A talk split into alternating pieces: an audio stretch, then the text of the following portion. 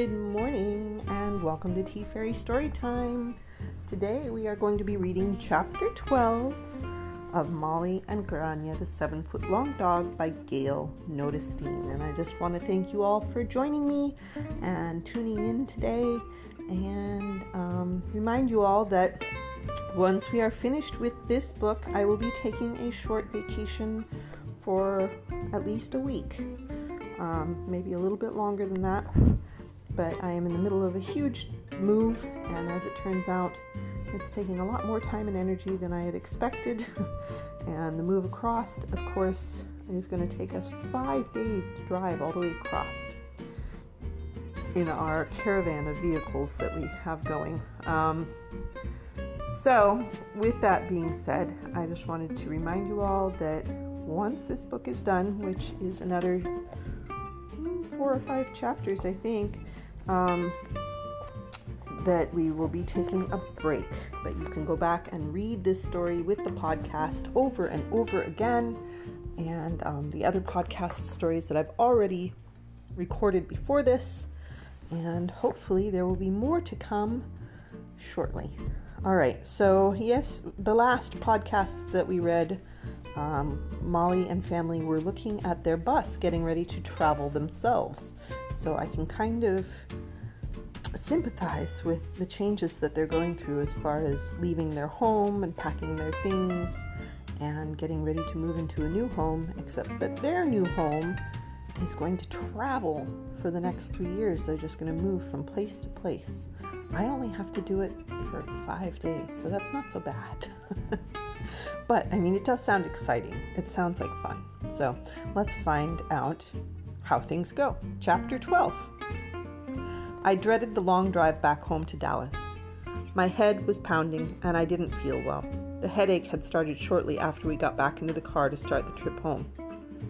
You're awfully quiet, Molly. Are you okay? My mother turned around and looked at me worriedly. I'm fine, Mom. I just have a little headache. I really was feeling worse. Maybe sitting in the car for so many hours was making me feel bad. I rarely got car sick. I didn't know why I felt this way. Something's not good, Molly, said Grania. My head hurt too much to talk to Grania. I just wanted to get home and maybe get some aspirin and lay down in my bed. I felt my eyes get heavy. I dozed. A few hours later, I woke up with Grania's head in my lap. She was whimpering softly. Mom, I don't feel good. I tried to sit up. I had been leaning against the window. My head hurt too badly for me to move. I felt tears running down my cheeks. I had never had a headache like this before. My dad was just pulling into our driveway when I woke up. He parked the car, got out, and opened my door. He looked closely at me and said, I'm going to put Grania in the house, and we're taking you to the emergency room. You look terrible. Grania has been whimpering for the last hour, and you are twitching and moaning in your sleep. I feel terrible, Dad. The sound of my voice made me feel like my head was going to explode. It felt like I was going to throw up at any minute. We got to the hospital in record time. My mother kept telling my dad to slow down, that we needed to get to the hospital alive. I just wanted the ride to be over. My stomach was still acting up, and I was afraid that I was going to bring up my lunch all over the hospital floor. Dad pulled the car up to the emergency room and entr- entrance and let us out. He said that he would park the car and meet us inside. One of the nice things about living in a tiny town is that the hospital wasn't very busy. When we got to the nurse's desk, they took us back right away. My father came into the room where we were waiting for the doctor. I had never seen him look so worried. How are you feeling, baby? Any better? Just then the doctor came around the curtain. Hi, I'm Dr. Casey. How are you feeling, young lady? I tried to keep my eyes open, but the lights in the room were hurting my eyes and making my head headache worse. Not good. Can I keep my eyes closed? So you're having sensitivity to light. Keep your eyes closed then if it makes it easier on you. The doctor asked me a bunch of questions. First, he asked me what happened. I told him about getting the frisbee out of the tree and falling. I told him that a branch had hit me in the back of the head on my way down. Why didn't you tell us that when you fell? My mother sounded a little frantic. The doctor told my mother that kids sometimes don't like to tell their parents when they are hurt for fear of being yelled at. That wasn't my reason. I hated doctors, needles, and hospitals.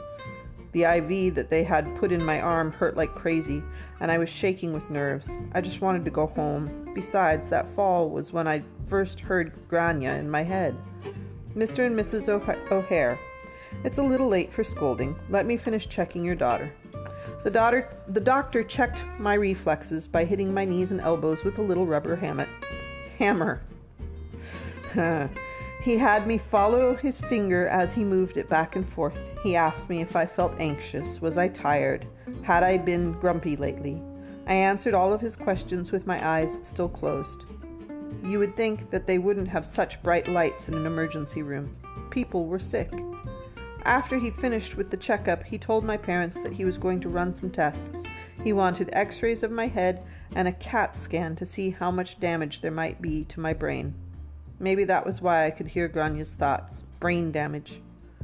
They x rayed my head and stuck me in a big tube called a CT or a CAT scan. They wheeled me back to the room, same room in the emergency area where we waited for the results of my tests. Was it bad? My mother knew that I was terrified of doctors and needles. They put some stuff on the IV that burned a lot for the CT scan, but the x ray was okay. Well, it's over now. We just have to wait and see what the doctors say. To distract me, my parents started talking about the CGC test that Grania was training for. We talked about how I only had a few weeks to go before she took her test.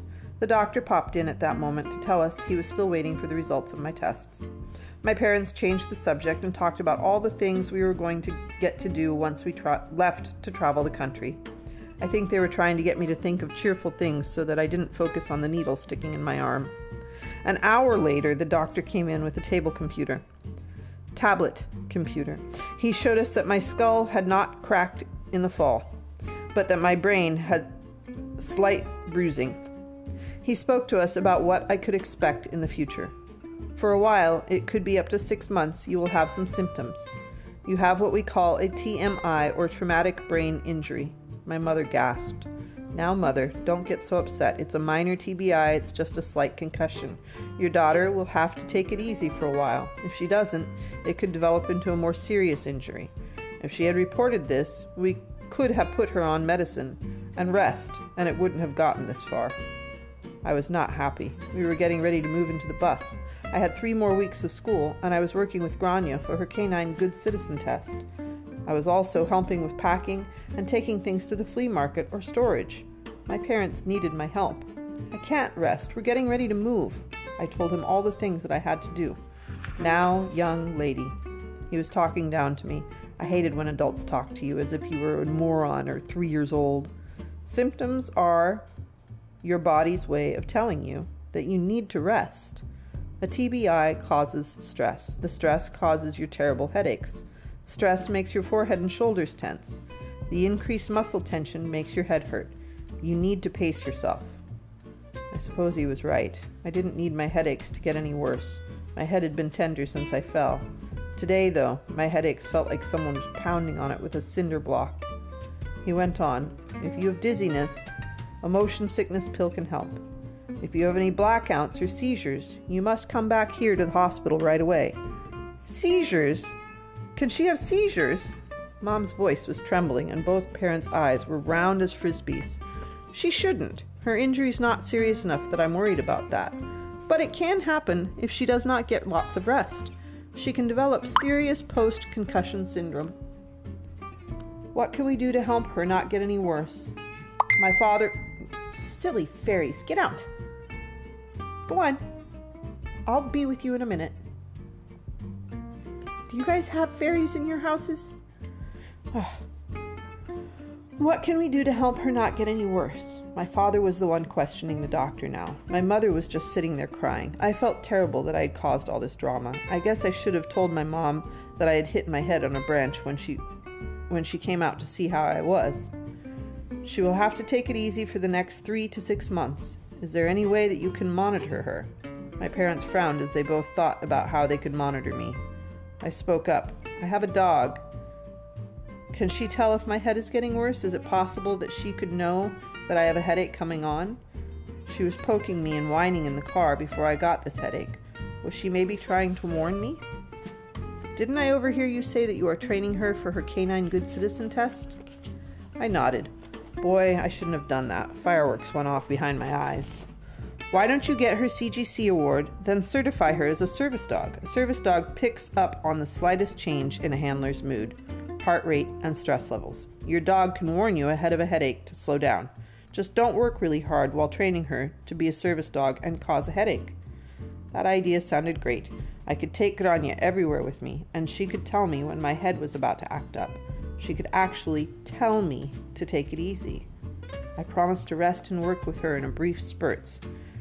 She's such a smart dog. I know she'll ace both tests.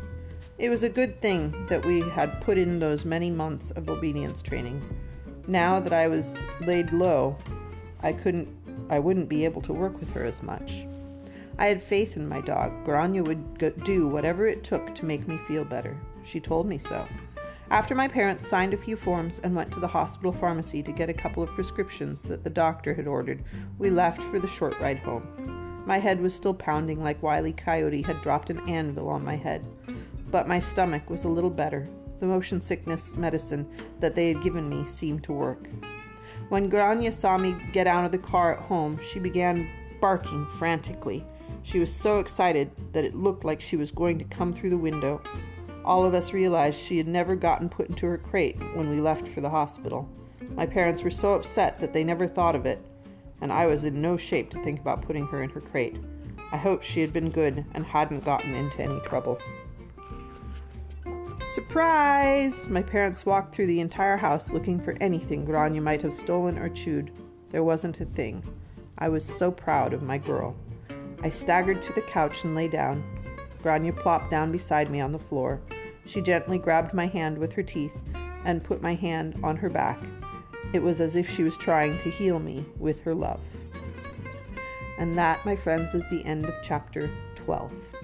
And tomorrow we will move on to chapter 13. Again, you can find Tea Fairy and Friends Storytime and Adventures on Facebook. There's a page and a group and a YouTube channel as well. You can find Molly and Grania's Adventures on Amazon and on Facebook.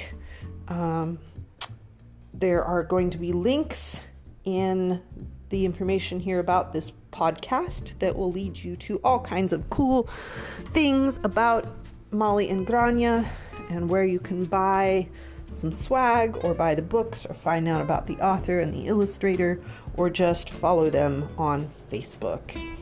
Um, if you are a fan of Tea Fairy Storytime or Tea Fairy and Friends Storytime and Adventures, you can become a supporter simply by going to anchor.fm and clicking on the link that says supporter or support, something like that. Maybe it's sponsor. I'm going to have to go look at that again. Anyway, you can become a supporter of this podcast for as little as 99 cents a month, or maybe it's annually per year. I don't know. I'll have to go look at it again, but you can go and check it out too. Anchor.fm. The other way that you can become a supporter or sponsor is to contact me at teafairystorytime at gmail.com. That's T E A F A I R Y S T O R Y. T I M E at gmail.com, and I will be happy to give you my PayPal or Venmo so that you can become a sponsor. Now, if you are an author and you would like to have your books read, either um, your chapter books read on the podcast or your picture books read on YouTube or Facebook, please contact me again at that same email, teafairystorytime at gmail.com. And that's tea like the kind that you drink. Um, I think that's about it. I'm really, really glad that you guys are joining me for story time, and I hope that you continue to and invite your friends and your family and share it with your classmates. And that's about it. I hope you guys have a great day. Go out and enjoy the sun and enjoy summer because it's beginning, isn't it? Yes, June. We're here.